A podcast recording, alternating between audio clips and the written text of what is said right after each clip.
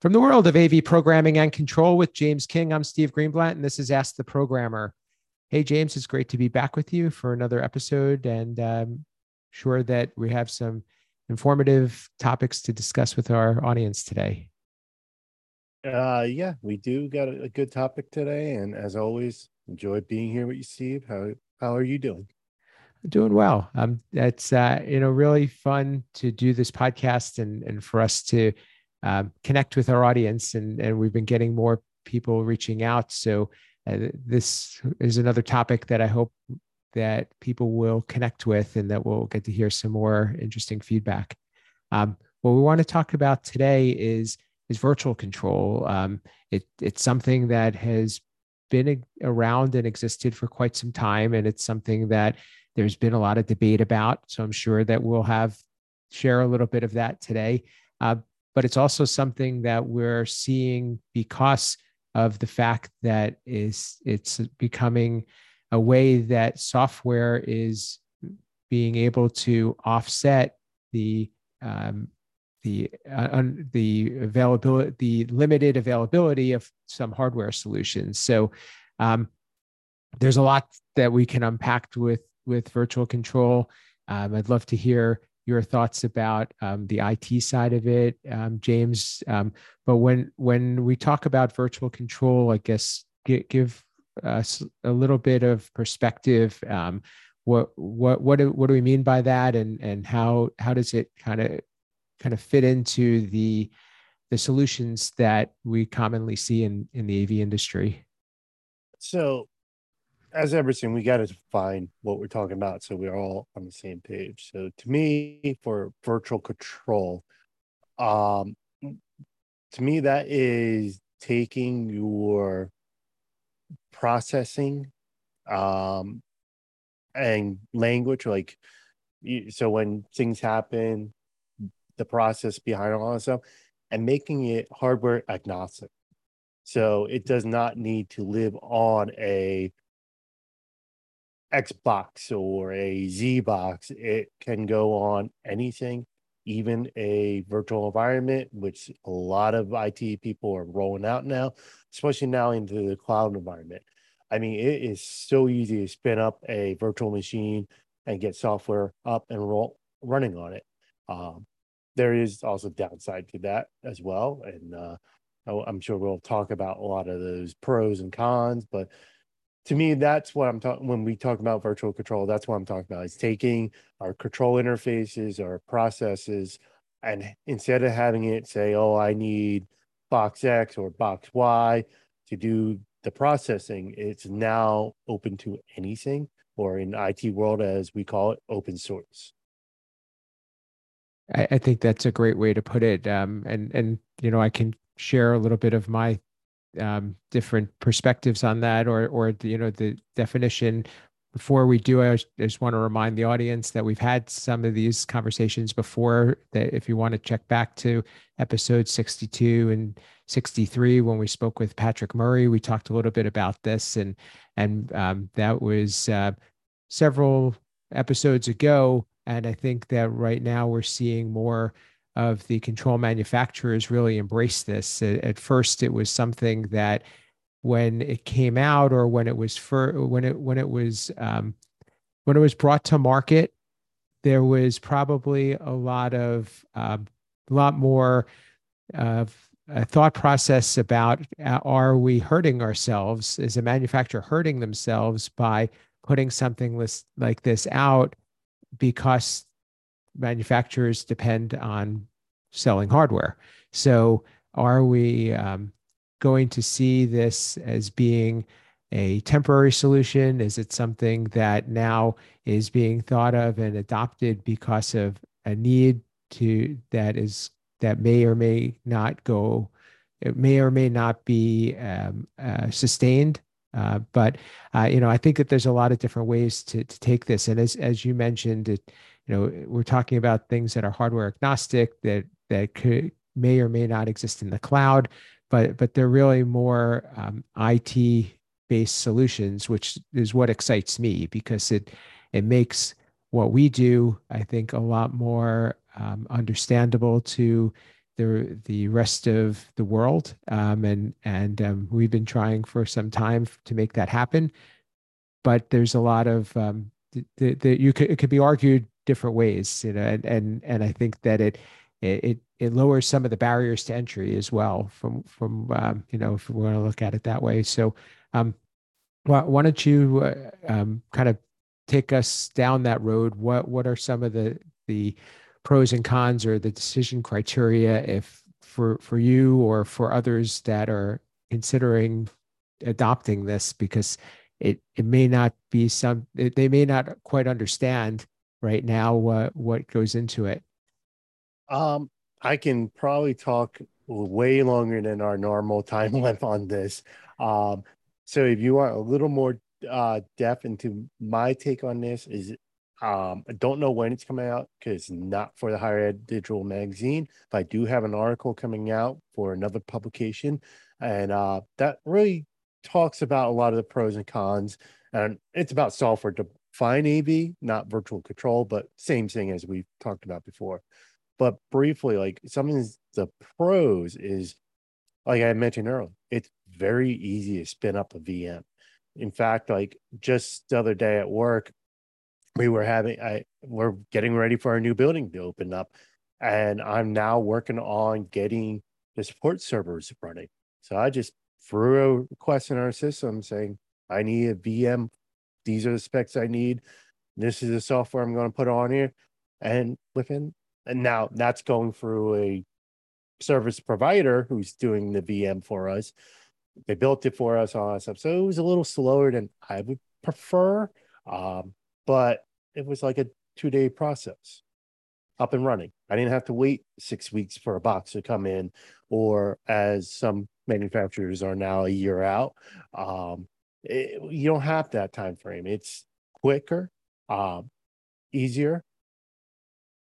The problem, I, I think th- there's a lot of also cons and that you got to look at is one thing is what concerns me is a lot of this is more going to a license base so, okay, I install programming Y uh, as my controller. I got to pay that licensing, let's say yearly. It's a yearly license. Not only do I have to make sure I pay that license, I got to make sure I'm on top of that license because that license expires, my control stops. Unlike where we were back with the physical hardware, once you buy it, you buy it it's done it's set uh, you, you, can go 10 20 30 years um, and hopefully if you can go that long with piece of hardware but some av stuff has gone that long without costing another dime uh, so there that is a concern of mine with the whole virtual control is you're locked in a little more making sure you are paying the fees the avenue to that is, like we said, hardware runs 30 years.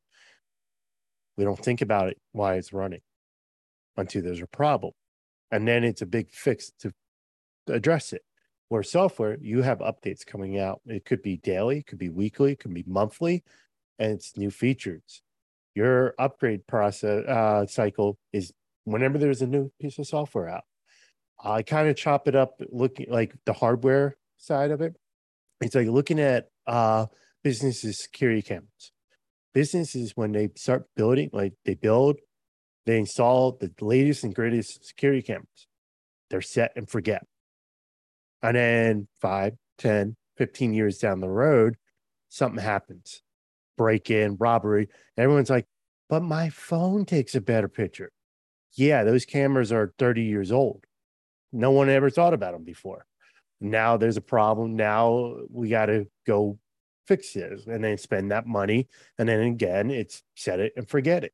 Um, so that you got pros and cons both ways. Yeah, I, I, think that was really well put, and a lot of things that I um, would.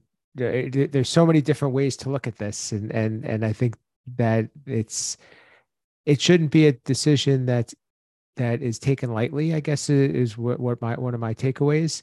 Um, and another thing is that there's a lot of responsibility that goes along with it.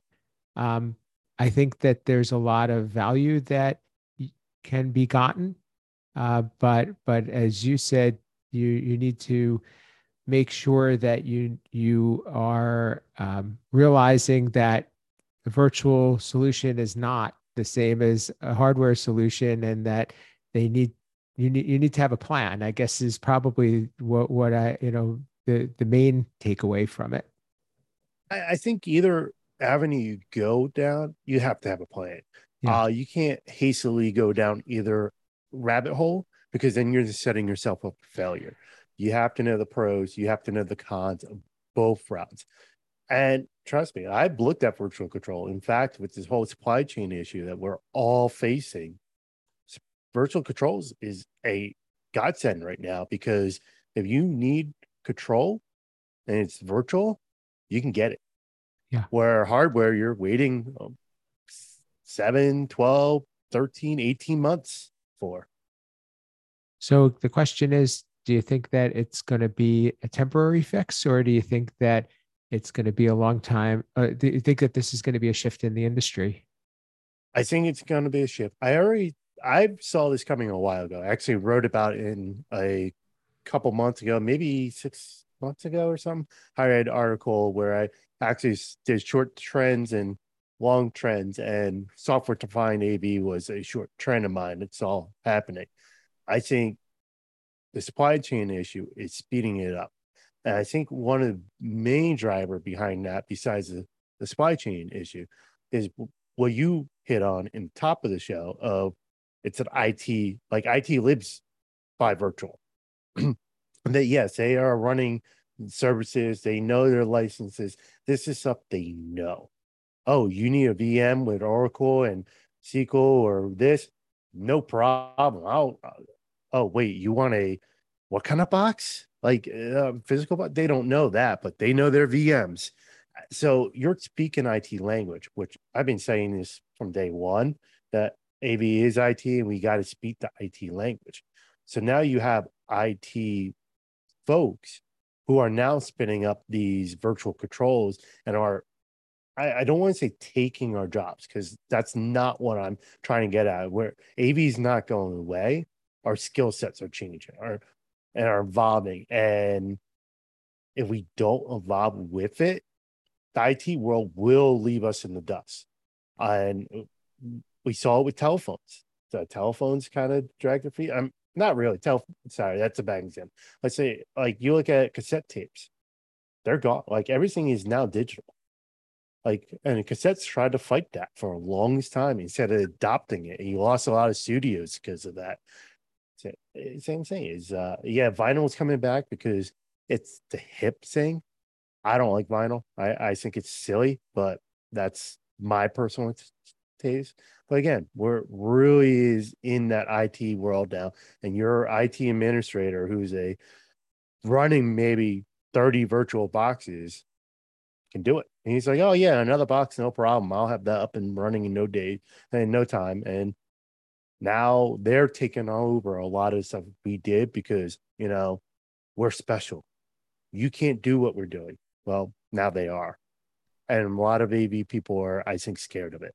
Yeah, yeah, really good point. Re- really good point. I, I, I, agree with you, and I think maybe we'll, we'll have to have a follow up episode where we're we're diving a little bit deeper because there's so many different parts of this to dissect. But the, the one I wanted to close on here, I think that's really important is to just clarify that when we talk about this, we're still talking about using the same mo- most people are still talking about using the same tools and languages and and approach for the most part to programming. So we're still talking about our, our same pro- programming a pro um, we're still take, talking about writing programming in the same languages that we were in the same environments that we were just loading them into something that is a virtual versus physical or dedicated product so i just wanted to clarify that too and when we talked to patrick we talked also about the fact that this also this can open the door to using more modern programming languages. So there's a lot that we can go with this in a lot of different directions and and i think uh, you know what this also brings up that the same security conversation that we tend to have as well but i just wanted to make sure we clarified that when we talking talking about for today's conversation um, we're talking about the same control manufacturers that we all know just providing uh, a solution that is not on a dedicated piece of hardware that that they make um, yeah, that's a good clarification. And yeah, I did go on a little rant, so that could have gotten muddy. Great clarification there, Steve. So I, I think we're, um, you know, th- this is a conversation I'd like to continue, and and I think has a lot of value. And and if if um, your prediction is um, going to be true, uh, which I don't disagree with, we're going to see this being more of a part of our lives. So we have to discuss more what impact that's going to have long term. Programmers need to be preparing themselves for it. And we have to kind of shift our mindset a bit because the last thing, as you mentioned before, you don't want to get trapped into thinking about the old ways of doing things and realizing that you missed that need to make the adjustment to be effective in a, a virtual control environment. Any uh, any further thoughts about that?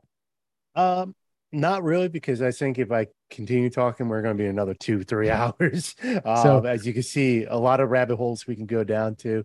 But um, yeah, no, that's a good point there, Steve.